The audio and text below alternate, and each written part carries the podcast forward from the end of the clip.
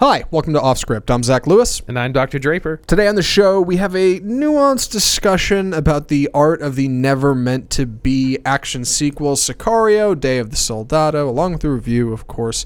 We also take a look at It on H B O Now, um, so you should check that out if you haven't, because it's free if you've got H B O, or fifteen bucks a month if you don't. Uh, we also have a talk about trailer fatigue in our Death of Cinema segment. First, the news. Indiana Jones five will be missing its twenty twenty release date. This is an article out of Variety citing uh, pushback production schedule is the reason why. Apparently, some folks aren't pleased with the state of the script. I know Jonathan Kasdan's uh, supposed to be writing it, and, and he's replacing somebody else. Andy, can you give me the details on this? Um, so they were supposed to start production this April, uh, twenty nineteen, and the script isn't ready, or it's going through... Th- too many changes, um, and it's not going to be ready in time. Um, and so that's going to push things back too much, and it's going to run into production con- schedule conflicts with Spielberg's next film, which is going to be the, I was going to say Westworld, West Side Story remake. Right. Spielberg is working on the West Side Story remake, which is almost its own story. It's West Side Story. It's weird um, that Spielberg and Harrison Ford are still attached to this. Honestly, like, yeah. I'm shocked they haven't. I mean, Spielberg, I guess less so. It was always kind of his pet project, but for Harrison Ford, like genuinely surprised he's still he's still into it. I mean, he's he's getting up. I'm just worried that he's not going to be around to finish it. Yeah, like he's getting up there. And, sure. And I'm a huge Indiana Jones fan. Even Crystal Skull, I rewatched it a couple years ago, and it's really not as bad as I remembered it. So I'm a huge fan of the series, and I hope they get around to making the next installment. I think this one's got to be the. I mean, if the last one wasn't, this has to be the Pass the Torch film, right? It has to be his either, last outing as Jones. You either pass it on or it, it's it. That's or you, it. Or you kill it. Yeah. Like all of his characters. Yeah, exactly. Um, yeah, I, I think this, whatever this one is next, I think that's probably why he's attached, and also the money. It's going to be um, Mutt, Mutt uh, an Indiana Jones story. That's right. Starring Shia LaBeouf. Oh, God, don't remind me.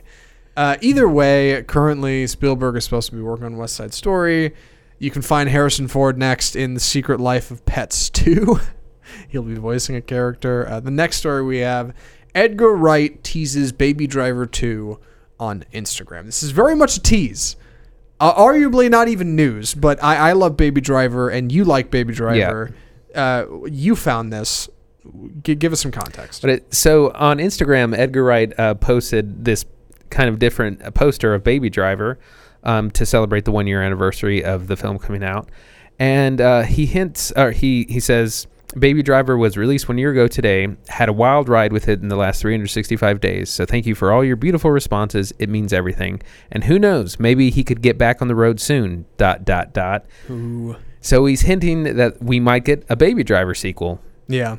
And I, I, I, I love the idea of this, and also I'm conflicted because I, I know Wright to be such an original filmmaker, like, and, and, and he doesn't really do things that are particularly contrived outside of Scott Pilgrim.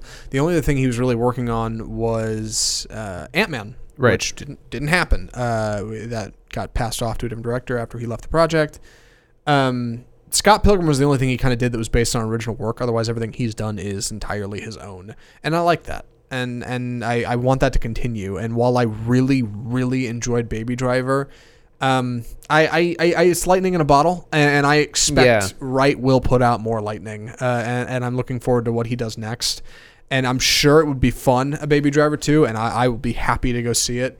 But at the same time, like, it almost... It, it almost doesn't need it, you know? It doesn't warrant it. Like, you could just leave it. Yeah, and, and I'm not real sure where, where it would go uh, plot-wise, uh, story-wise, and then I feel it would just be very derivative. Like, you're going to get some more sync-ups of music and action, mm-hmm. new soundtrack, and all that stuff would be cool, but it would at that point, it would be old hat.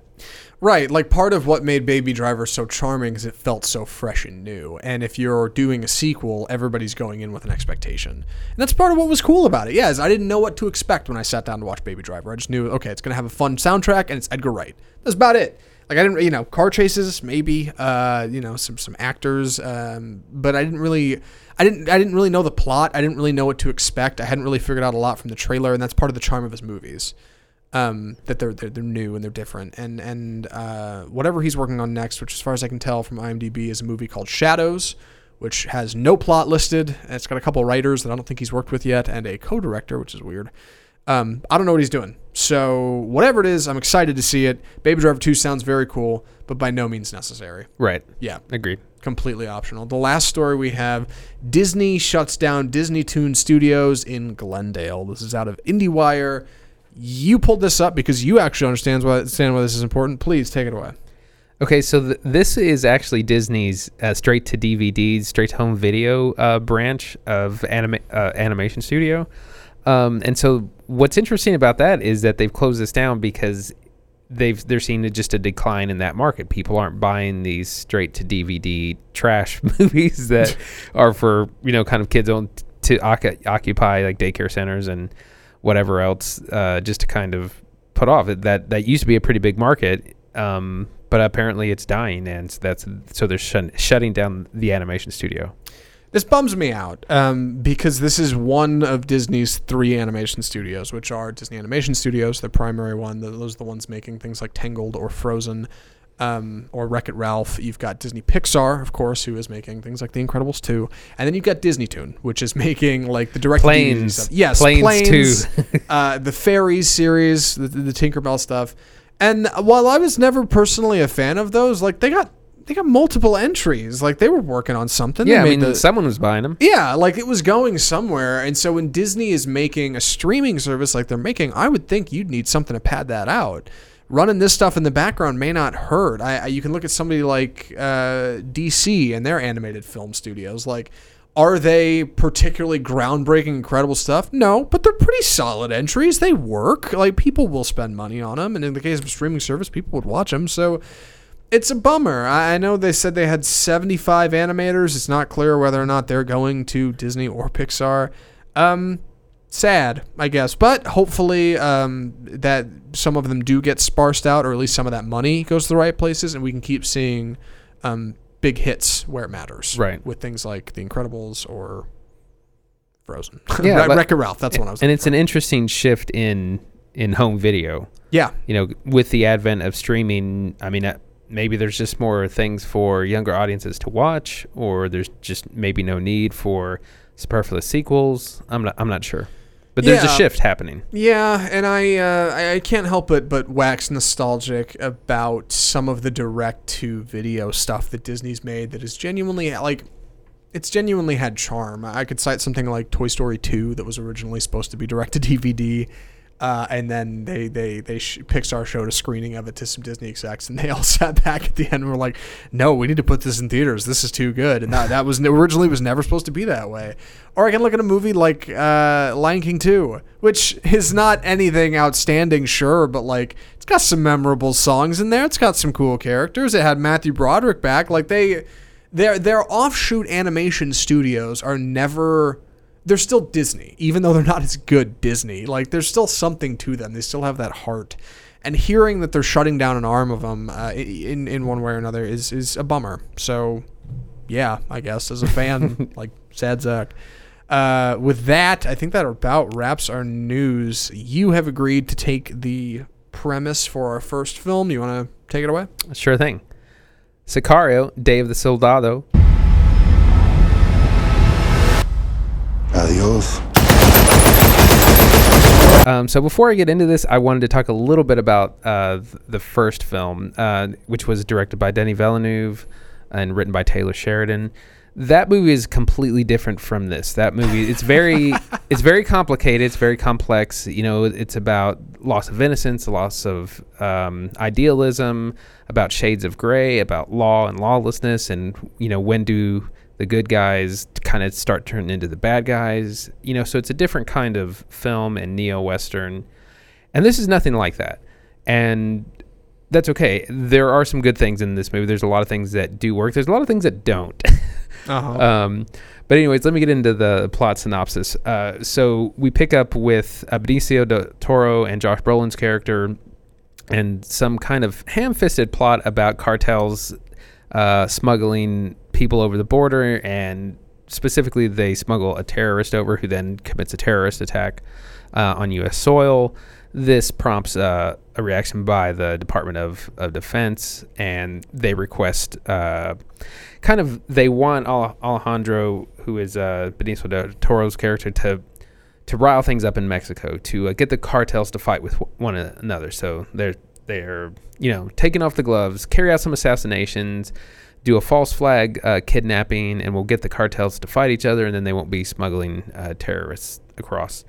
And um, in that very kind of complicated and ludicrous plot, things start to go wrong. Right. Which and, is, and the, yeah. yeah. And that's, then that's uh, the basic setup. I did not see all of the first film. And that's, that's like, like we talked about, it's a good perspective to have for this, because you have, and I haven't. And, and I think it's important to weigh the merits of a sequel, not only based on what it was, but what it is. And, right. and because I haven't seen all of the first one, it's a little easier for me to do that. And, and I've seen parts of it. I saw about half of it, to be fair, but I, I don't really know how it wraps up. I, I missed a lot of kind of the, the prevalent themes in it. Um, I just got kind of got a feel for it. So as far as not having seen uh, the first film, I enjoyed this to a point. I, I think this movie certainly does try to follow in its father's footsteps. It tries to do what the first one did. It tries to be kind of slow and and plotting and, and, and take its time and have just kind of like the, these these zoomed out landscape shots and stuff, and like really be like this kind of existential look at um, you know violence and the border and culture, and and uh, it, it doesn't it doesn't hit that bar. It doesn't. But I, I think it's admirable that it swings for that fence when a lot of action movies nowadays don't. True. I, I would put this well above something like Rampage or Jurassic World. Right. Yeah. It it Agreed. Still does try to go for something deeper. It doesn't really get there, but like I appreciate that it took the time, and I think the way it does that is is through a clever combination of realistic-ish plot yeah. and and clever characters. But those come from the first movie, so that that's really just borrowing from uh, Peter to pay Paul. As far as the actual plot is concerned, um, To to kind of sum up what you said, yeah, the, the United States essentially views the, the Mexican drug cartels as terrorist organizations, and therefore says we can do whatever we want against them. There are no more rules. Like you can you can attack them. You can you, and then the whole goal is to get them to fight one another, get the Mexican government involved uh, in in regulating them, and then hopefully this will curb uh, people coming over the border. Hopefully curb terrorist attacks from people coming over the border. That's what they're going for. And in order for that to happen, the Secretary of Defense uh, sits down, played by Matthew Modine, uh, sits down Josh Brolin and says, basically, no rules. Gloves off. Go for it. Like, mm-hmm. keep it clean. Make it happen. And and that's where we get the, the, the uh, I hate to say fun, but like the exciting, Action. yeah, the exciting premise of like, it's going to be bigger than last time, you know, and like bigger explosions. Like, that's where that comes from. And as far as execution of that goes, I liked it. I, I again, I didn't know a lot about the first movie. I didn't sure. know a lot about how these characters work together.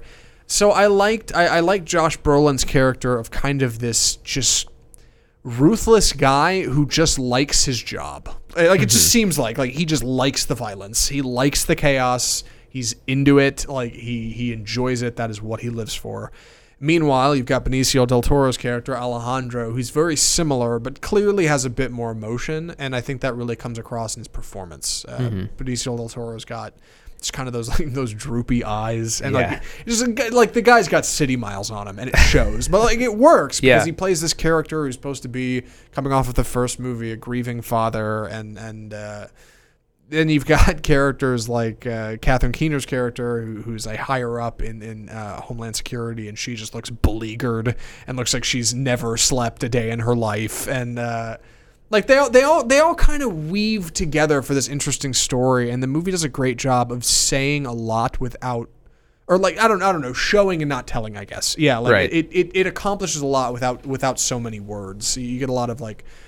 Raw emotion from characters who are supposed to be emotionless, and that's effective. So as far as characters, uh, that's what I liked. I feel like we lose a lot of the nuance in this film. I feel like th- they are shadows of their characters from the first film. Yeah. um, Benicio del Toro, he does the Benicio del Toro thing where he acts so much with his face and his mannerisms and just how he how he moves. Yeah. And, and he's actually generally very small in words. When you think of like even how he was in, in The Last Jedi, where how he carries himself is so much a, a part of the the oh, character. God, I forgot he was in that. And yeah. we and we lose a lot of that in the first Sicario. He's he's very short on words, mm-hmm. and he's got this great line where. Uh, Emily Blunt's character asks him, uh, you know, is there anything I should know about the cartels? And he responds by saying, you're asking me how a watch works. Why don't we just keep an eye on the time? You know, and it's just this very dismissive, condescending, yeah, but deep, com- yeah, yeah, but con- complex thing. And, um, and we just kind of lose that with him. He, for some reason, he's completely ditched his, like he has a very convincing American accent kind of out of nowhere. Um, In which, this one? Yes. Yeah, it's really odd. It kind of popped in and popped out, and I didn't know if that was like he was putting it was a bit or, or like I don't know if that was supposed to be his accent in the movie. I yeah. couldn't tell. Yeah, but it was it, it was odd. It almost felt like he was faking it intentionally for the sake of the character. Like I, yeah, I didn't really get what exactly he was going for. It was really weird though. With Josh Brolin's character again in the in the first film, he's he's very much about bending the rules, but not necessarily breaking them, and that all that goes out the window in in this film where he's just kind of. Bloodthirsty yeah, out, out of nowhere. Very much and, so, and he's, yeah. And he's definitely not not that way in the first film. So, again, that's that's just my, um, because of having seen how they were, uh, they feel like shadows of their former selves. They're like, di- it's like Diet Brolin, Diet Del Toro. This is what we're getting. We should also talk about uh, two other characters, uh, two two younger characters. We, we have Isabella... Uh, Moner. Moner, yeah, who plays a character named Isabel Reyes in the movie. Uh, she is a young girl Uh, that is kind of caught up in all of this in the in the cartel stuff. I don't want to say what how exactly she's involved, but she's kind of caught up in it. And, and, and Benicio del Toro ends up kind of looking after her at one point. And uh, as far as her performance goes, pretty good. And I'll tell you why, because they basically all she had to do was play the. the Damsel in uh, distress. Yeah, the the the screaming dish rag. To quote Ebert talking about Shelley Shelley Duvall's character in uh, The Shining. Shining. Yeah, that's pretty much her. They were like, you don't have to say a lot. You don't have a lot of dialogue. You have to scream and cry a lot. Yeah. Like things are gonna go wrong. You're screaming and crying, and like for what it's worth, effective. Like yeah, it works. I thought she was good. Yeah, exactly. Like you, you're not too in my face. You're not too in the way. You kind of stay on the back end. Uh, the character I didn't like. Uh, that was a child actor, was Elijah Rodriguez's character of Miguel Hernandez, who is right. a young man who is involved uh, through some family connections and his cousin in smuggling people over the border, and he wants to be a cholo, I guess, and like his whole subplot sucks. I, I yeah, it's I never completely cared. Unconvincing. Yep, it was stupid the whole time. Like, and it was kind of the same thing. Like they they went they, his his angle. They were like not a lot of words. He's this kid who's kind of quiet and keeps to himself, but like thinks this is what he's got to do to be to be hard or something. So yeah. he's gonna you know like try to do what he's got to do. It was dumb. Like I, I, I didn't care. Every time it cut to him, I thought, why aren't we looking at well, like it doesn't matter. And it was kind of clumsy the way they tried to tie his plot line into the main characters. Because yes. at one point, Josh Brolin and Benicio del Toro's character are at the border or at a town on the border, uh, talking with I don't even remember who it was, and they're at a at a at a shopping mall food court for some reason. Talking about starting a war with Mexican cartels. And I'm like, why would you be in a mall talking about this? And the reason is because they needed their characters to run into this kid's character like, right. for the movie later. And it's just kind of clumsy. For the mulligans, yeah. It, yeah, exactly. Like they had they had to make that connection somewhere. They figured, well, we'll just do it here. They're in a mall food court talking about starting a war. Why not? Like it doesn't... It didn't quite fit. And that's it, it, where I spill my D O J secrets. Yeah, that, that whole subplot just felt kind of clumsy. So that that was a bummer. But but the main plot with with Josh Brolin, Benicio del Toro, like again, not I I don't think it holds a candle to the first one, and I haven't really seen it to know. But I, I do think it did some things right, and, and we should yeah. we should talk about that a little. Yeah, bit. the uh, the action sequences are very good. Um, one things one of the things that a lot of sequels do. Um, and we mentioned this with Baby Driver, is you gotta you gotta ramp up everything. So yeah. there were some shootouts in the first one. There's gonna be two, three more shootouts in this one. There was a you know there was one caravan scene. We're gonna have three caravan scenes. So everything gets ramped up, and some of the action is uh, there's a couple of, of ambushes that are really pretty effective. Yeah, and I mean, they looks like it's just across the border, but it looks like something out of like Afghanistan. Right. I, I did enjoy the way uh, a lot of the action is choreographed because it's real snappy. And and in the age of trying to ex- like just extensively raise the stakes in action movies where like there's always something bigger and there's a bigger explosion and there's some kind of big bad enemy that wants to save the world. I feel like in the age of superhero movies and Transformers and Jurassic Park, we get to a point where like the United States military just kind of falls on the back burner. Like they're never, you know, yeah. oh, we have bullets, but they can't, we can't shoot this thing. In this movie, it is so not that way. Like it is, it is like the exact opposite. Like the U S military is the toughest thing ever. And anybody who goes against them will get immediately melted always. Like any, yes. any problem these guys ran into, don't get me wrong. Like they, they had a bit of a scuffle shootout, but like, it's almost no contest. Like they're popping around corners and like checking walls, and they got everybody's got a rifle. And like, there, there's this great scene in this movie where where they have to uh, they have, they have a scuffle with with a group of like cartel members on this road, and like these cartel guys have got some guy with a rocket launcher off to the side of the road, and and they've got truck mounted guns, and they've got dudes running around with like A K forty-sevens and pistols, and and the U S soldiers and Josh Brolin, Benicio de Toro, they they're They're in like three armored trucks, and it's like they're so doomed. Like they they are yeah. so so doomed, and like they, they have almost no problem getting out of there. They they're just super like tactical and smart, and like it's it's a great it's a great analogy for the bigger conflict in the movie that like the U S is is like smart and efficient and calculated, and and like the our enemies are foolish and dumb and criminals, and like. If we if we play our cards right, we will win, and, and like there's there's something to it. But as far as the action is concerned, um, really enjoyed it. I think. Uh, yeah. What, what did you think? No, no, the the action definitely works. It just it lacks meaning and lacks gravitas. Um, in the first one, there is a great uh, choreographed scene where they go across the border into um, Juarez from El Paso, and they have to go in, retrieve someone, and come back and. When they come back, they get stuck at the border because it's a tra- traffic jam.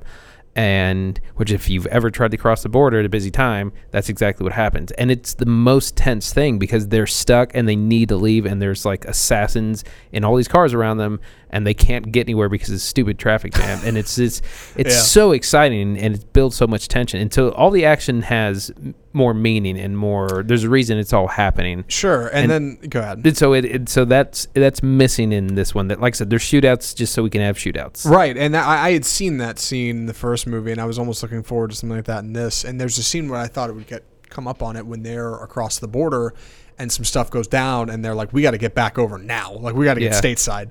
And so they, they tear off for the border and like they're coming up on, on the border and they say, you know, just just blow through anything that's in front of us. We're making it happen. There's like there's Nothing. all these lines of traffic, completely open lane. They just right through it. Like nothing stops them. It's yeah, it's completely antithetical to what the first movie was. And like I.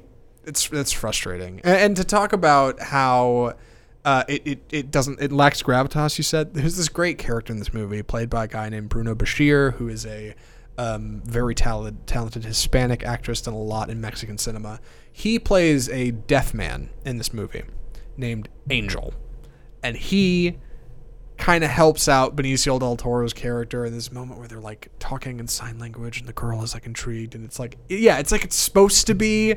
Kind of artsy or yeah, meaningful. It's, it's kind of not. It's like this is just clumsy. Like, you know, we don't we don't care. Like, let's just get to the action and and well, his, yeah.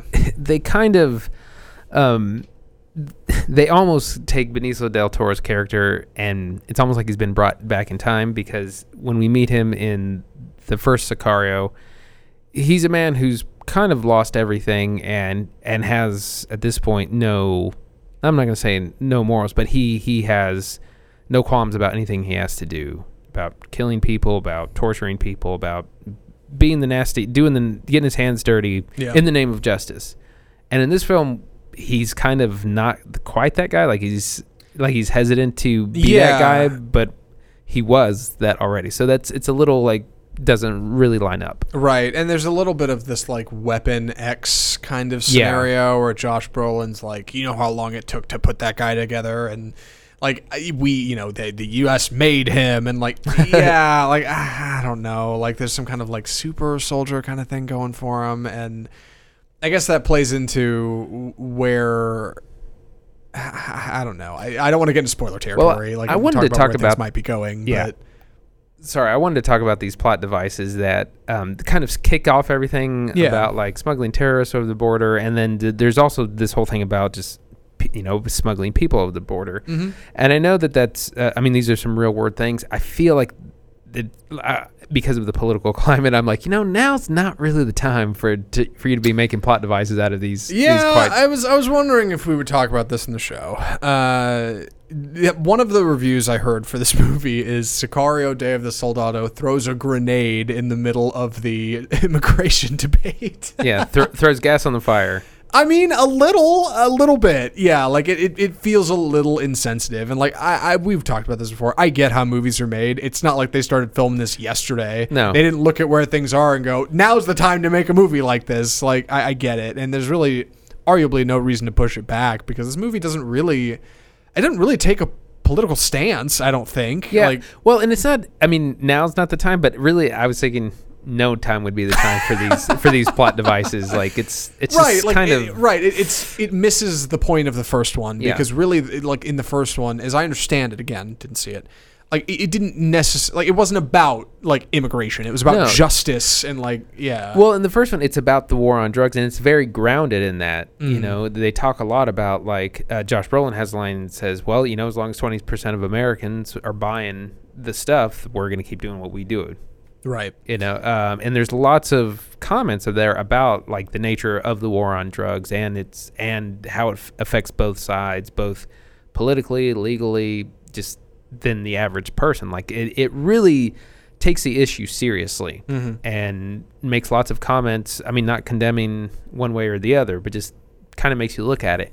And th- here we ha- we have takes it, the issues of terrorism and immigration, and it just kind of uses them as a very lazy plot device and doesn't actually get into mo- kind of more serious questions or look at, at those right. issues. And to speak towards the lazy plot divisiveness of it, one thing I did notice in this movie, it does that thing where it'll it'll change scenes. It'll be like an exterior shot somewhere, an establishing shot, and it'll say in the bottom right corner in their fancy white text like where they are. Um, this movie is one of those movies that like, and a lot of action movies do, but like really has to lean on that because if those weren't there, I, I would have no idea yeah. where anything this movie takes. Like it, would it just all be just like kinda looks d- the same. Desert one. Yep, exactly. Desert two. Yeah, like it just you look like you're shooting in the desert. Like I can't tell. At one point you're in Africa and you're back in Mexico, and it's like, it looks the same. It really yeah. does. And and I, I I don't know if that's a bad thing for a movie to do, but it certainly doesn't seem great that you have to lean on like here's where you are. The movie also does open with a little bit of text at the beginning, but it does a very clever like. It's less text than something like Blade Runner twenty forty-nine, so it doesn't feel too intrusive. You probably don't remember it, but mm, no, I don't. Uh, yeah, exactly. So it, that's not too bad. Uh, one, a couple other things I wanted to mention before I wrap this up, at least on my end. Um, Benicio del Toro, I, I do, I do like his character. I, I do, even though he's he's kind of this weird how to do, and, and I think really honestly, I think it's just because like I dig Benicio del Toro. Wish the guy got more work, um, and that's good stuff. As far as Josh Brolin's concerned, do you think? Like, have you reached a point of like Brolin fatigue? Has it happened yet? You know, a little, strangely, a little bit. No, no, okay. n- no, not not necessarily Brolin fatigue, but now every time he talks, I hear Thanos. Okay, so kind of, yeah, it's all definitely right. happening. It's starting to, yeah. I'm like, man, we've seen a lot of Josh Brolin this summer, and that's cool. But like, his character in this was different enough. I didn't really get it. Like, he really does feel complex and like nuanced, and he's not. Just some ethereal, some somebody from a different dimension, like he is in the in, in Avengers and Deadpool two. Like he, he does feel pretty rooted in reality. But mm-hmm. I, I one of the rev- one of the things I heard about this movie is that it, it, it desperately misses Emily Blunt's character. Yes, it, I I didn't see it. What do you think about that? So the whole point of the first film is, you know, it's about this loss of I, idealism and innocence in Emily Blunt's character. Um, But really, at, at the end, she, she kind of shows who she is. And who she is is not a, a bad guy, not a bad person. You know, she starts to kind of talk like those other guys and be. But when it kind of comes to make the decisions of like, you know, are we going to start working outside the law? Are we going to get our hands dirty? She doesn't, mm. you know. And she finds that she's in a world of people who do, like um, Benicio del Toro and Josh Brolin's character. And at the end of that film, she realizes that, you know, she does, she is not made for this. And that's what they tell her. Um, Benicio del Toro says, you are not a wolf, and this is a land of wolves. Mm-hmm.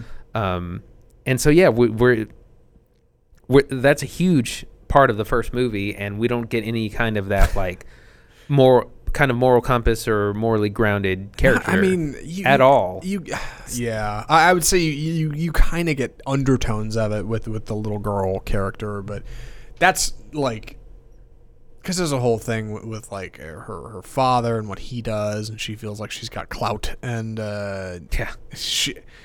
But you're right. Like it's it's not holding a candle to what was happening in the first movie. It just isn't. It, yeah, it, it reminds I mean, me of it reminds me of Jurassic World. It's like you're kind of just shoehorning in the nature versus nurture stuff because the first one did it, and you feel like you have to. But it's by no means a priority. Like you don't really care. Yeah. You're just doing it because you gotta. In the first one, that box. in the first one, there's this great motif of clothes um, uh, through uh, throughout the whole movie. Um, Emily Blunt's shirt gets darker over the whole the whole film, and oh. it's kind of parallel.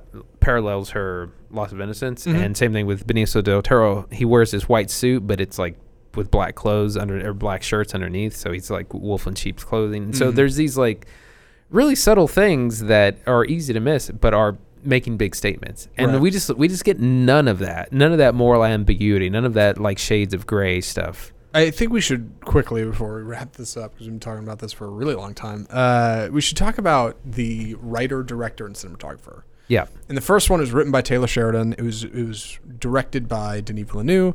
It was cinematography by Roger Deakins. Great. Mm-hmm. This one is written by the same guy. All right, so it's who also wrote Hell, Hell or High Water. Yeah, he's yeah. he's kind of being known for what we're calling neo western. So he did right. Hell or High Water and also Wind River, which I haven't seen, but I've heard is very good. Right. So it's written by the same person. So you got that going for you. It's directed by a guy, guy named Stefano Solima, who also did and I. I, you, don't you love when you talk your way into a point you're not ready for it? Yeah. He's done a bunch of, of T V, uh, some uh, looks like Spanish cinema as well. Right. And and I don't know who did the cinematography, but it wasn't Deakins. How how how different, like where do you think the differences start and stop here?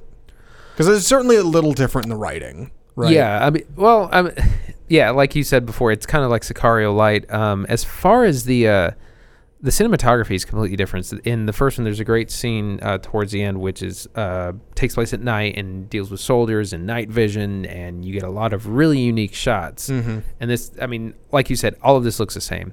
Right. Like I'm in Africa, I'm in Mexico, I'm yep. in the you States. It's all one place. Yeah. Yeah. Deakins is like he, he he's he's just got this charm in being like painfully slow in presentation, like just putting something on screen and just letting it hang for fifteen, twenty seconds, like, and just letting you absorb it and like think about it and like make it a cerebral experience. And this, I mean, like it's it's it's like a, it's like stuck between that, it, like if it's trying to if it's a needle on a dial, it's stuck between Deakins and like generic action movie. Like it yeah. tries to go there, but it doesn't quite make it. Um, and that's pretty much just every step of the way, I guess. Yeah. The le- the very last thing that I was thinking of to yeah. say is. Uh, Um, you know, the in the trailers and everything is all this about like, oh, no rules or taking the gloves off, uh, turning you loose. And I felt like that didn't really happen. I felt like... Oh, totally. You, yeah, you, you guys were... I mean, you guys were already kind of operating outside of the sure. law. And so you're just doing more of that. You're not doing it harder. Right. Yeah, the, the no rules thing doesn't... Like, it never really applies. It's never like, nope, here, open checkbook. You're already on your way. Like, immediately following that conversation in the trailer, Josh Brolin has a, has a conversation with somebody about budget restrictions. Like, obviously, there are rules. Like, it, it, it never really lands in that space. Like, it's great for the trailer. It's great for advertising. They're like, ooh, yeah, it's going to be awesome this time. But, like, it never... It never really gets there. And it's still cool. It's still cool, to be fair. They got Black Hawk helicopters and they do rad things. But, um... Yeah, it, it's it's kind of just a... Yeah, if you were looking for Benicio Car- del Toro's character to, to go off, he doesn't really go off. Yeah. You, you never really get there. So, yeah. Uh, Sicario, Day of the Soldado. Uh, Andy, would you recommend Sicario, Day of the Soldado? Uh, so, this is is tricky. Um, I mean, it as an action vehicle, it, it definitely works. There's good performances. You know, it's it was never going to be what the, what the original was. It doesn't try to be... Uh, Good, like I said, good action sequences. Um, yeah, I mean, if if there's not much out, if you've seen everything else this summer, I mean, I you know probably save it for Netflix is what I would say. I, I would, I think I'd recommend it. And again, the reason is because it's better than something like Rampage or Jurassic World. Sure. But yeah, if if you're looking for it to scratch an itch, it probably won't do it for you. Like it's it's unique in, in that it's its own kind of thing, and it tries to do it to go about it its own way. But at the end of the day, it is still like Jurassic World, a a sequel that is less than the sum of its parts. It's yeah. just it's not it's not as good.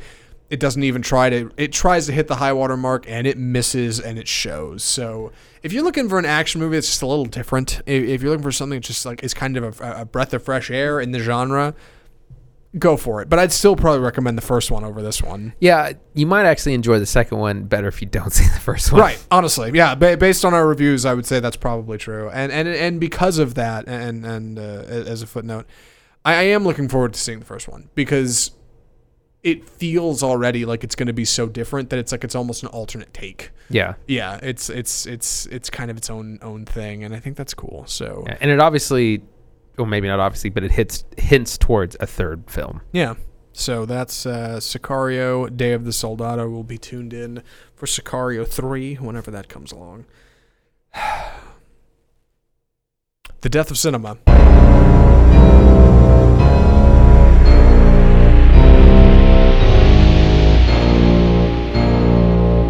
So today, on, on the death of cinema, uh, we're talking about trailer fatigue, and we got to this kind of uh, this conversation because we've both seen the Mission Impossible trailers so many times, all since the, time. the Super Bowl. What is the name of it? Uh, Mission, Mission Impossible, Impossible Fallout. Fallout. It's not Rogue Nation, and it's not Ghost Protocol, and I can't remember because I saw those trailers a billion times, and and this one is the same way, like. I've seen so I've seen the same trailer so many times. I can quote it. That stupid song. I could I could play it on like a drum on a table. Like I, I we've seen it a million times. It is fr- is in front of every freaking movie we go to see. Since the Super Bowl. Since the Super Bowl. Yeah, and I think now they've got like an alternate cut of it, but it's basically the same. Yeah. I mean, it's not much different. I feel like I had to watch one trailer for six months, and now I've had to watch a different trailer for the last two months. Right, and it's comforting because the internet is coming around on this too. People people yeah. are, are sick of seeing the Mission Impossible trailer. They want to see more. And I guess like the best place to start this conversation is, do you think it's going to pay off? Do you think, I mean, do you think it's going to kill at the box office? They're going to make a bunch of money? Because, I mean, the, their advertising budget has got to be outrageous compared to something like Solo. I mean, they're sure. crushing. They're, they're putting it in front of everything. Yeah, I mean, they run the risk of people being annoyed and turned off by the film. That's definitely happened to me where I saw something too many times and just made me not want to see it. Sure. Uh, so it runs that risk, but at the same time, there are parts of that trailer that I enjoy every time. Like the bathroom fight scene looks really awesome. I know. Like the more I see it, that there there is stuff that I want to see. I am looking forward to seeing the movie. To be fair, like I've seen it enough that I I, I like brainwashed into wanting to see it because initially I didn't. I was like, that looks stupid.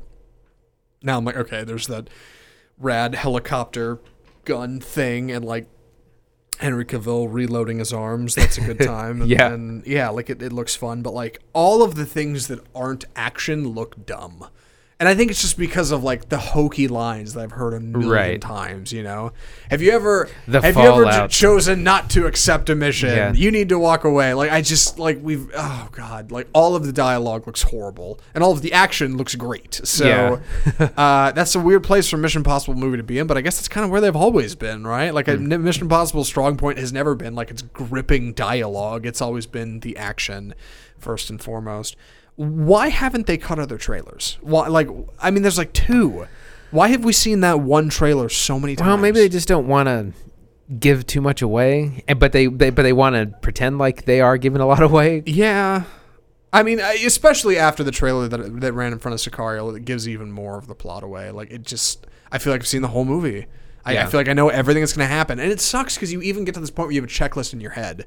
Um, I don't know if you've ever done this, but I'll be watching a movie and like I'll, I'll think to my point. I'll think at some point, man, maybe it's wrapping up, or I wonder what's going to happen next. And then I'll remember a scene in the trailer, like, oh yeah, yeah. this is coming somewhere. I gotta that, get there. Where's the set piece with the helicopter? Well, what about the bathroom fight? When does that happen? Like, yeah, like you you checklist it in your head, and like that is no way to enjoy a film. It just isn't. Yeah, like, knowing what to expect that's that's not going to get you anywhere. And another movie that does this we had mentioned was Jurassic World: Fallen Kingdom. A trailer in a million times in front of everything always. Yeah. And of course, like they they had the one at first that wasn't so bad. It was uh, Bryce Dallas Howard got it right this time, and and Justice what's his name uh, get to the island, and they're in the, the little glass dome thing, and then Chris Pratt's running behind him, jump off the cliff, and it's like, ooh, what's gonna happen? That was a cool tease. That was the teaser yeah. trailer, right? But then it expanded, and it's like, oh, dinosaurs are on mainland. And it's like, well, that okay, so it's the Lost World remake, great. Yeah. You know, like it never really gave everything away. Yeah, and, and when it comes to running a trailer a lot leading up to a movie, like months and months leading up to a movie, it's weird to give away the ghost and like tell us what's going to be in it that far ahead and then have us watch the trailer that many times, because you get to a point where people just feel like, why, you know, I already know what it's about. Like you, you give up too much. I think you also have to remember, though, that you and I see way more movies than the average person. And so while you and I might see a trailer three, four, or five times, yeah. the average person might only catch it once or twice. I, I my, my, my counter-argument to that, I watch much less television. And I'm hoping people see a lot of this on T V. Sure. Yeah. Um, but, I, I mean, I, I obviously can't speak towards that because I don't watch a lot of television. But you're right. We, we do see these trailers a lot. But I can't help but feel like... Uh, it's still a lot. Yeah, like because I, I look at something like like Solo we talked about on the show, because they didn't run a trailer... Like three months before that movie came out, I don't think they had a trailer out. Like they, they cut it close. Yeah. Um, and it was weird. Like it was it was surreal. Like why why isn't Disney advertising this movie ninety days before the before the movie comes out? And like there's no reason for them to have to, but we feel like we've reached a point where it's weird if you don't, you know? Like, yeah. The, the industry has just kind of strayed this way. And now we're expecting trailers way out ahead of stuff. And it's, um, I don't know if that's a good thing. Yeah, I mean, you know, especially for big movies, you'll get, you know, a, it's you have the year-long plan, the nine-month plan, the six-month plan, like what you release yeah. slowly, steadily. And, you know, usually it's teaser about six, eight months out, trailer one about four months out, trailer two, two months out. Yeah, something like that, and that and that's on the conservative side. Mm-hmm. And I guess with, um, especially with something like Mission Impossible Fallout, they retreat. They just released like the full first trailer in January, whenever the Super Bowl was, and so we've had to watch that for nigh on six months. Right, and then you compare that to something like, uh, and it's apples and oranges because Mission Impossible uh, is a much bigger film, but something like The Cloverfield Paradox, which the trailer comes out and it's out now, and you yeah. can watch it immediately. Like trailer comes out same day as release. Like the, it just feels like this industry sometimes is so skewed in like expectations and what, what people want and what, what filmmakers or I should say film promoters think people want. Right. Um, and I don't, I don't, I don't know what the answer is. I don't know if anybody does well, at this point. What I was thinking of uh, in music, a lot of times you'll have just like a flash drop. You know, like Beyonce has done this or Jay Z, where they're like, you know, you just get a tweet. Oh, there's a new album out today. Yeah. Like zero advertising, zero anything. And I'm not. I'm curious if that would work in, in movies. I don't think it would, but I it would mean, be nice if someone tried it. The Cloverfield Paradox got a lot of play. Yeah, I was gonna say that. That's probably the best example where mm. it was like trailer drops. And movies out next month. Yeah, four weeks. Because I, I remember like my my my phone was blown up about that. Like as I was watching the Super Bowl and I missed that trailer, and then uh, I get on Twitter, it's just Cloverfield Paradox, like all down the feed. Everybody mm-hmm. wanted to see it. You can watch it right now. People were talking about it. Like it was a great way to drum up attraction and like get those hashtags trending. In the age of social media, I think it works. Yeah. Um, and to. To that point, yeah, like if you're running trailers like this just constantly, you're missing out on that a little bit. You're missing out on that virality, I guess. Uh, you're you're you're kind of sacrificing that at the expense of hoping more people will see the trailer and eventually go see the movie, which will probably work. Again, Mission Impossible, I think, will be a big hit. Yeah, you know, that's interesting with what you bring up because they've definitely gone after the traditional in theater market. Yeah. And not, I mean, I haven't seen, you know, like, oh, featurette on social media or a cool clip of this, you know, those kinds of things that a lot of yeah. companies and studios do. And I feel like I remember that from the other Mission Impossible movies because uh, uh, Tom Cruise does a lot of the stunts. And it would be like, hey, check out this behind-the-scenes video on Facebook that's like Tom Cruise hanging out of a helicopter. I feel like I haven't seen that here. It's yeah. just been that freaking trailer over and over again. Um, and it's weird. And, and I think the, the last thing we should mention before we move on from this is something like Star Wars. We talked about this um a couple weeks ago, right? Yeah, last week uh, uh about how they're not there's not supposed to be a Star Wars movie that's coming out till next December. I think that's great because in the age of fatigue, and especially something like Star Wars fatigue, there shouldn't be a trailer for a while. Give people time to breathe. Let let yeah. them let let the let Wait the soil refertilize. Yeah, exactly. Like let let things move around. Let people hang out. Let uh, let people kind of forget about Star Wars for a minute. You don't want to go as far as something like uh, to dip into television, Game of Thrones, where people just almost forget. Like it, yeah. they just never finished it. But I, I think Star Wars, give it seven or eight months. Then have some kind of Super Bowl announcement or something like Star Wars Episode Nine. You know, take it easy. People still know it's coming, um, just like Mission Impossible. Like everybody knows Mission Mission Impossible Six is coming, but you don't have to be so in your face. Sometimes less is more. Yeah, th- I feel like Star Wars has been very kind of conservative on that front. Whenever The Last Jedi came out, um, I think the first teaser dropped in April, and then the next one would. I think the first trailer came out in October, and people were complaining. They're like, "Oh, we haven't seen anything. Why did like?" I, and I think that's what you want. You want people to be hungry for the the content and the material. Right. No, I think you're right. Um, gosh, I don't have much else to say about it. I guess I just I'm sick of seeing the Mission Impossible trailer. yeah. Really, at the end of the day, and I, I I'd which like we will review on this show. We will. We will. It's uh, a couple weeks, right? Yep. Yeah. Yeah. End of end of July. End of July, and uh, it's probably around then we'll start talking about what's coming around the corner for. Yep. Yeah, August, September, October, fall. But that just about wraps our segment for the death of cinema. Real quick, because normally I do this at the end, but if you have thoughts about trailer fatigue, if you're sick of seeing it too, or if you haven't seen it enough, email us at mail at offscriptfilmreview dot com, and we will talk about it on the show. So yeah, I'll give you a free plug from your boys at Offscript. The last movie we're going to talk about is on H B O Now. It came out in twenty seventeen. It is the R-rated horror film based on the Stephen King book of the same name, It. Look at them now, boys. Ain't nothing like a little fear to make a paper man crumble. It is the story of uh, a young group of boys and one girl called the Losers Club in the summer of nineteen eighty-nine when they are harassed by a, uh, a shape-shifting monster that appears in the shape of a clown. Yes. Uh, in their small town of Derry, which is in Maine. It is a period piece, uh, kind of... inspired by something like Stranger Things, which is also inspired by the original It. Yeah. So you get a weird cyclical kind of something there, but essentially at, at its core, it is a group of kids trying to fight a monster. Right. That's the movie. Uh, it's popularized for its uh, revival of clowns in, in horror, which is something for years I've been saying needs to come back around. We need, we need more good clown horror movies. Clowns have gone stale. Um, Andy, what did you think of It? Um, so I really like this movie. Um, I, I saw it, you know, opening weekend uh, last uh, September. Um, terrifying. Made a ton of money. Um, and it's more, it's not so much horror, it's, it's more of like action adventure horror. With Almost. A, with a little bit of, of mystery. And it's more of that action um, action adventure side even. And and it's very reminiscent, like you said, of, of the eighties, but, but also the films of the eighties. So things like E T and The Goonies. It's a genre that I, I like to call kids on bikes. Kids on bikes. And then stranger, and then invokes some Stranger Things um, as well. And and it's updated. So the book, I haven't read the book, but I know the book takes place in the fifties. Uh, so it's been updated um, to take place thirty years before now. And uh, yeah, I really like it. Really good performances. It's a good ensemble ensemble cast of of good child actors. Um, and it's like most good horror or, or good movies. It's about a lot of other things besides the kids trying to um, fight a monster. Um, it does what Stephen King does best. He uses supernatural horrors to shine light on real world horrors. And a lot of times the the challenges in the real world are worse than the monsters that he dreams up.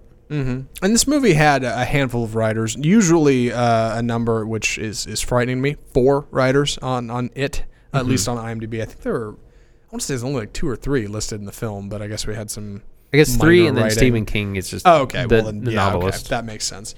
Um, usually if a movie's got that many writers, it's concerning. To me, uh, same with directors, especially with directors. Um, but this movie doesn't doesn't overdo it because I think there's a lot of content they had to get through, so much so that they decided to split the book. This is only really the first half of it, um, and and it, it, they really did take time to figure out, yeah, like exactly what you said, what actually is scary and like how this problem of this monster can highlight like true problems in, in reality. Yeah. Um, and that's important. Yeah. Each, each one of these kids has a family. They have a parent, at least one. Um, they, they, they have problems. Each one of them has, has relatively real world fears. They're things that would scare you as a kid. Uh, and, and, and it builds on that, which is what makes it so like engaging, I think, and so relatable. Because you feel like, okay, when I was a kid, that made sense. That would scare me, you know, sure. I do wonder if that maybe maybe brings it a step back from what it could be as far as the scares are concerned. Because right. a couple of a couple of the things in this movie, a couple of the scares are, I don't want to say lame, but like they're kind of lame. Yeah, you know well, what I mean? It definitely gets less scary upon rewatch as well. It does. And and to talk about getting less scary. Actually, we should get to that in a minute. First, uh, the k- plot. Let's start there. Yeah. yeah.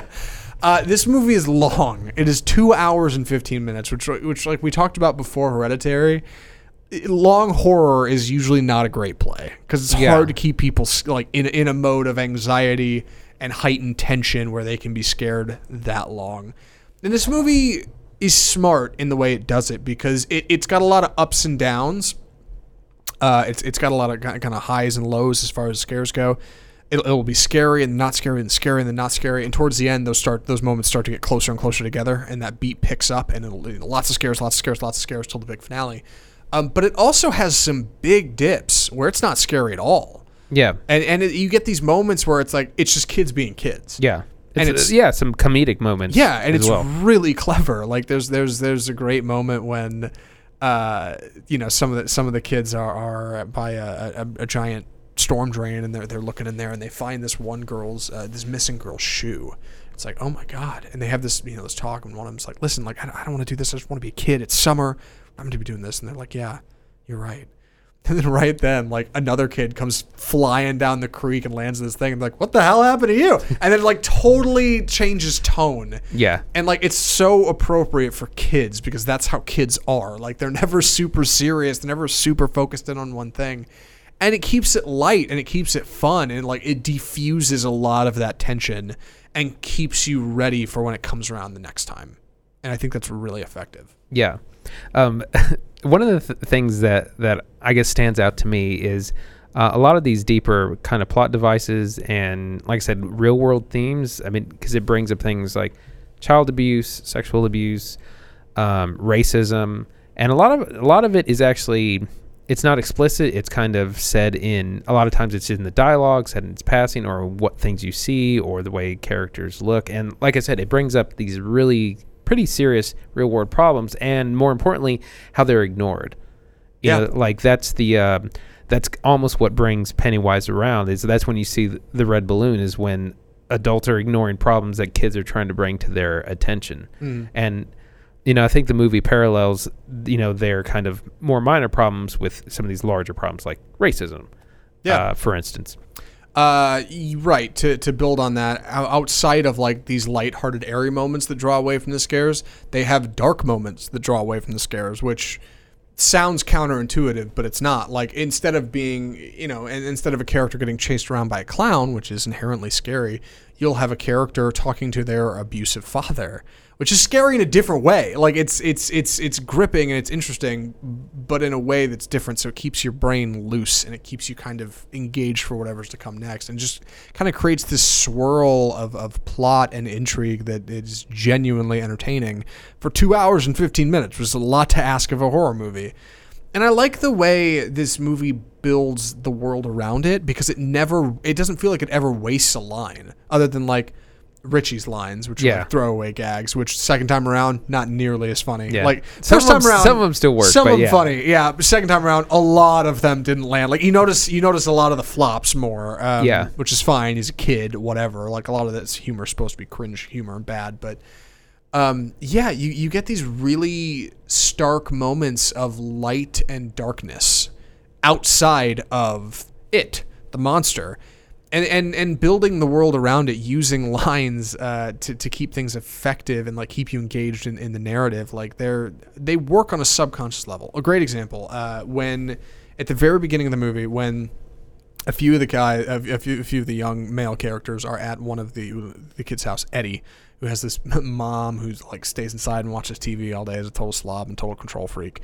Uh, they she, she's kind of a heavyset woman, and they're looking in the pantry for a flashlight or something. Yeah.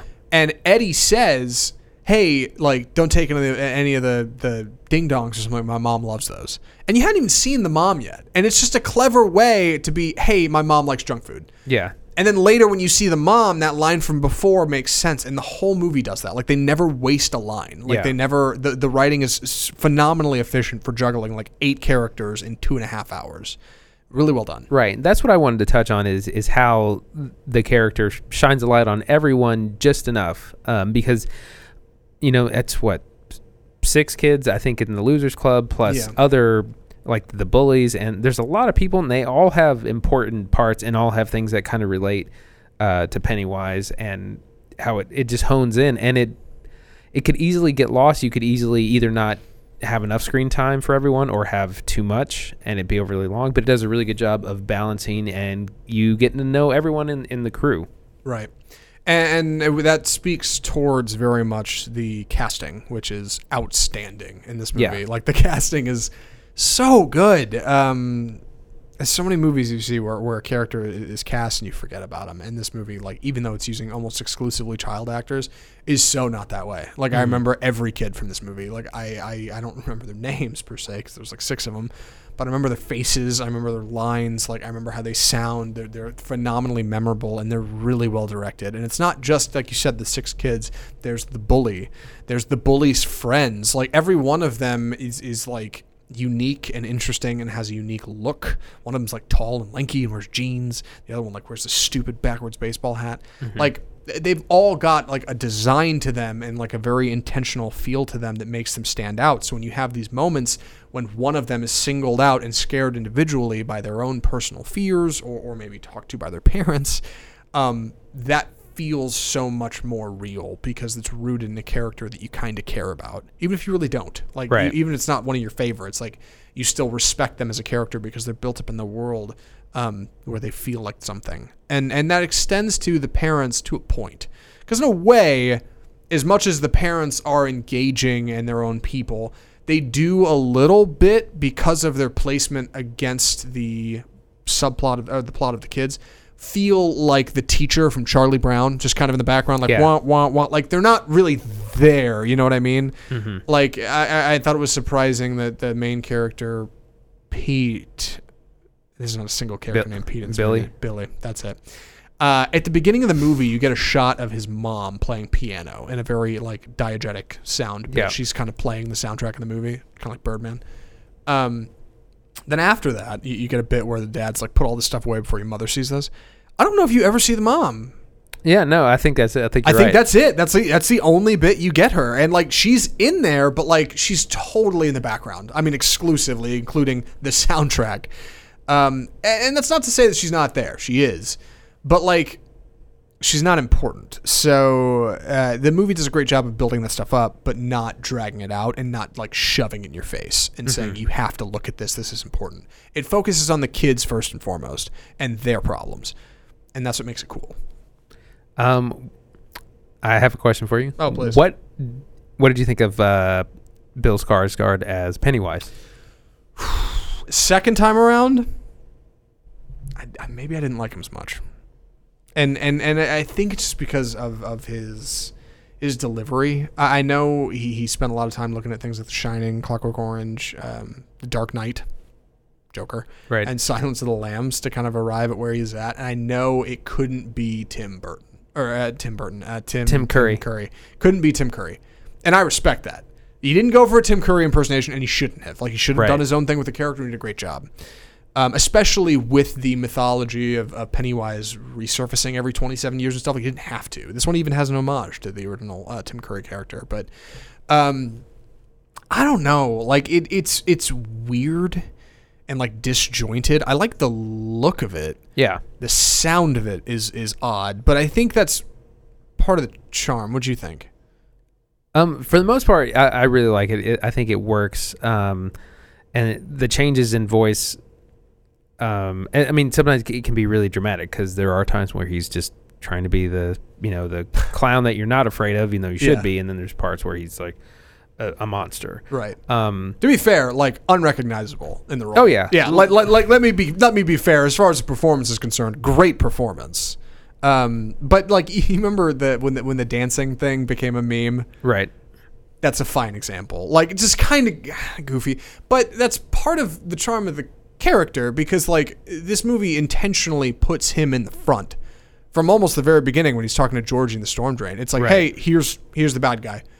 And like, that's part of the, part of the fun, uh, because it, it, it presents it in a way to these kids where like, just like how the kids become not afraid of him, they become desensitized to Pennywise. You do too. Yeah. And you get to a point where you're not as scared of him anymore. And like, you can correlate, you can relate to the kids on that level. Yeah.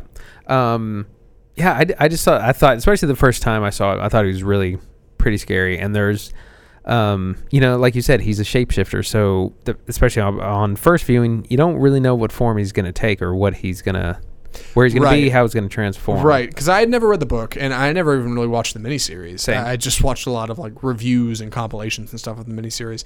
Yeah, I didn't really... I, I, I, knew, I knew he was kind of a shapeshifter, but I didn't know how that power worked exactly. If he could teleport or travel right. through time or walls. Like, I didn't really know what he could do. So, yeah, when these kids are having all of these issues, you know, they're, they're seeing things, and like things are scaring them.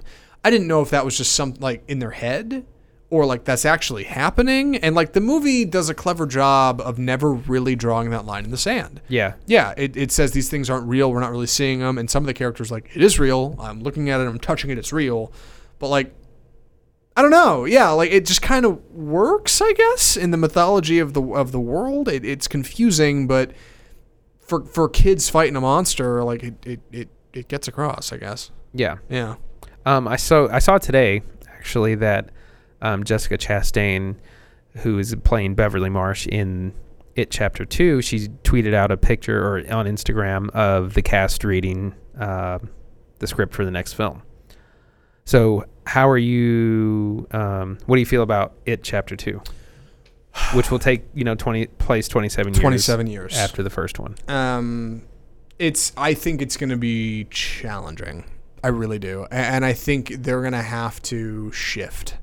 Tonally, uh, I think it needs to be. Yeah, you can't do kids on bikes. You can't. Uh, you can't. Exactly. You can't do adults on it bikes. It can't be this movie, like, because they're adults. Like, it has to be different. Um, but it's got to still kind of scratch the itch, and I think the way to do that is, is the way everybody's predicting. You got to go darker. It's got to be darker, and it's got to be more violent, and it's got to be, you know, yeah, it's got to be something. Yeah. If, if it, the first film is about confronting your childhood fears, then, and I haven't read the novel, but maybe it's going to be about confronting adulthood fears. Right.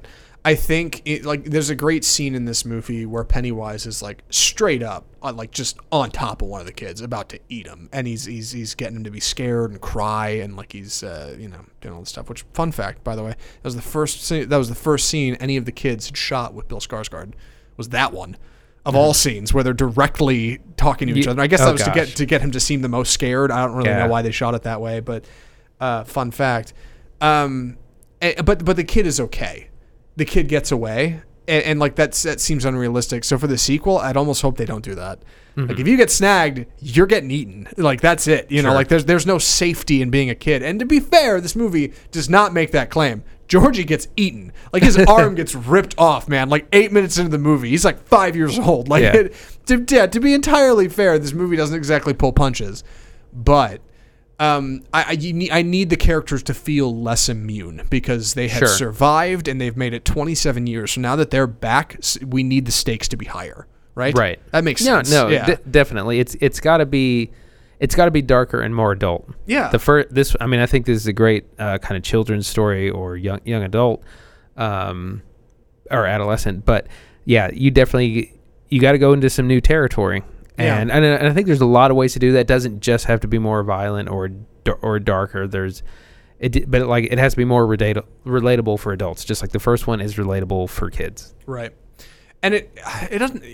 I don't know. There's some there's some surprising like laughs in this movie. Yeah, like surprising laughs, not only just just like Finn Wolfhard's character Richie saying stupid things, but like there's a great like New Kids on the Block drop yeah in the middle of this movie out of nowhere, and it works yeah. so well. Or a bit where they get in a rock fight, rock war, I think they say, yeah. which comes immediately following a Goofy scare, which is Pennywise holding an arm, which comes up later, by the way. I, for, I forgot about that. There's definitely a throwaway line where they're like, they found some kid's arm by the lake. Oh, I missed that. Yeah, that and definitely comes yeah, up. Yeah, there, so there's a lot of important details in the dialogue. There's a lot. Yeah. There's a lot of subtleties going on in the dialogue if you really tune in and listen. Um, they, they don't throw away a lot of lines. Uh, I, yeah, I don't. I don't know what's going to happen with the next one. So far, I, I really like the cast. Uh, I'm really intrigued to see what they do with it.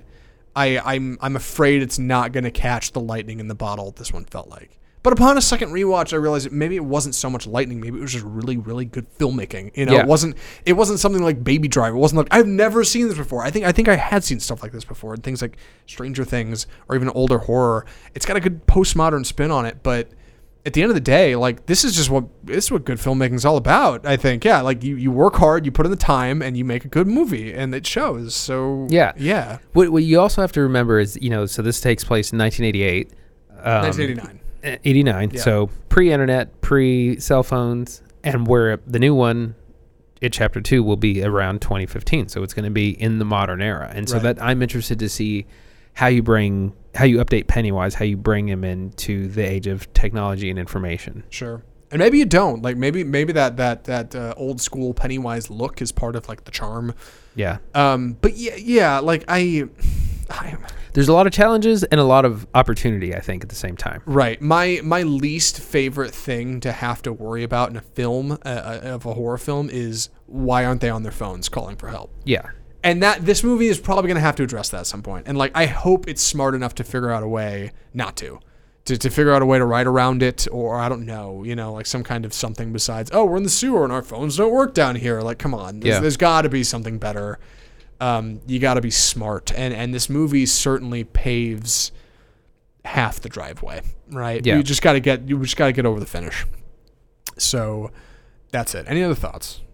Um, the last thing I guess is that this is part of, one of the films that has kicked off the uh, Stephen King-assance that we're experiencing right now. We, he's got a lot of other films, uh, other properties that are being made or remade.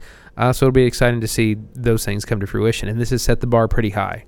Yeah, and and they're all made by different freaking studios. So there won't be any one Stephen King-averse, which kind of bums me out, honestly. Like, I that could be cool, um, especially if it was made uh, in the direction of something like this. Um, it's going to be all over the place. Everybody's going to do their own thing. They're going to milk it dry, just like in the eighties and nineties. And uh, we're, we're going to get a bunch of Stephen King movies. But uh, hopefully they go more like this and less like The Dark Tower. Yeah. Um, hopefully they draw some inspiration, and, and hopefully they're just as well packaged as this one, because it is worth your time. So, yeah. Uh, Andy, would you recommend It? Yeah, absolutely. Um, especially if you're a fan of horror, fan of the eighties, a fan of those uh, early Spielberg films uh, like The Goonies and E T that I mentioned before. Um, if horror is not your thing, I mean, it is pretty scary, especially if you've never seen it before. I mean, my theater was, everyone was terrified.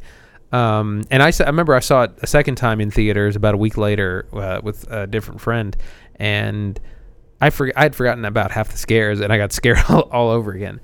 Um, so it, it definitely, I mean, it's very adult. It it is violent. It is graphic, um, and it deals with some heavy stuff. So it's, I mean, I would recommend it to most people. I mean, uh, unless you're just really terrified of horror, which some people are. Yeah, uh, I I really dig this movie. It was one that I, I was traveling over the weekend, and, and Christine was like, you already saw It. Just just go see Sicario two and phone it in. And I was like, no, I I do genuinely want to watch it again. Like, I yeah. did like it. Like, I it was one that I looked forward to watching on the show. Um, I, I It's a cool flick, man. It's one that, like, I not only would I recommend uh, to, to horror fans, or really fans of just film in general, Um, just to kind of see how, how well it's made and how well the dialogue's put together and how these characters interact with each other, and good casting and direction. Anyway, um, it, it's one of those movies, like, if I see it on, on a on a shelf for ten bucks one day on Blu-ray, I'll probably be like, yep, give me give me a copy of It. Like, it's a cool movie. Like, it's I, I enjoy it. I, I'd be happy to put it on the shelf with everything else. So that's It. Worth your time. It's on H B O. You can check it out. That being said, that just about wraps our show. Thanks for listening. Before we go, we need to talk about how you can get a hold of us, which is at our website, off script film review dot com. You can leave a comment. You can find us on Facebook, on Twitter. I think we're on Instagram, too. Uh, email us at mail at off script film review dot com. And as for next week, we are seeing two particular films in theaters. Just right. change. Uh, one of them is my fault. Apologies, but you agreed to do it, so I don't feel guilty. Uh, the first one is... I don't have my notes up. Ant-Man and the Wasp. Ant-Man and the Wasp. That's right. Thanks, Andy, for the assist. Uh, and the other is Won't You Be My Neighbor, the Mister Rogers documentary. We're finally going to see it. It's going to happen. Uh, I hope you can find a place to go see it. I found a place. Yeah, it, yeah. There, there's lots of showings. Uh, do I need to watch, and this is a good tip for anybody, uh, do you think I need to watch the first Ant-Man first? Probably not. Marvel films do a good job of catching you up if you've missed something. Yeah. I mean, it's the origin story. It, if you want to look up the synopsis, it, it's not crucial. I know Ant-Man, it probably, like like the other Marvel films, though, it probably has like a certain tone about it and a certain yeah. like I really feeling. liked it. It's really funny. Yeah. Okay. It's funnier so maybe than I most. Should check it out. And I mean, Marvel's already funny. It's funnier than most Marvel movies. Because like Sicario, like since you've seen the first one, I guess I wouldn't mind seeing this one without it for the for the change in perspective, but... At the same time, uh, I do want to be prepared, and I want I don't want to go in feeling like, what the hell did I just watch? You know, like it, it, it does build on what came before, so mm-hmm. I don't know. Either way, uh, Ant-Man and the Wasp and Won't You Be My Neighbor, the Mister Rogers documentary. It's gonna be a it's gonna be a tearjerker. I know it. It's fine. It's fine. It'll be fine. For all, from all of us here at Off Script, uh, I'm Zach Lewis, and I'm Doctor Draper. The home of bold cinema. Thanks for watching.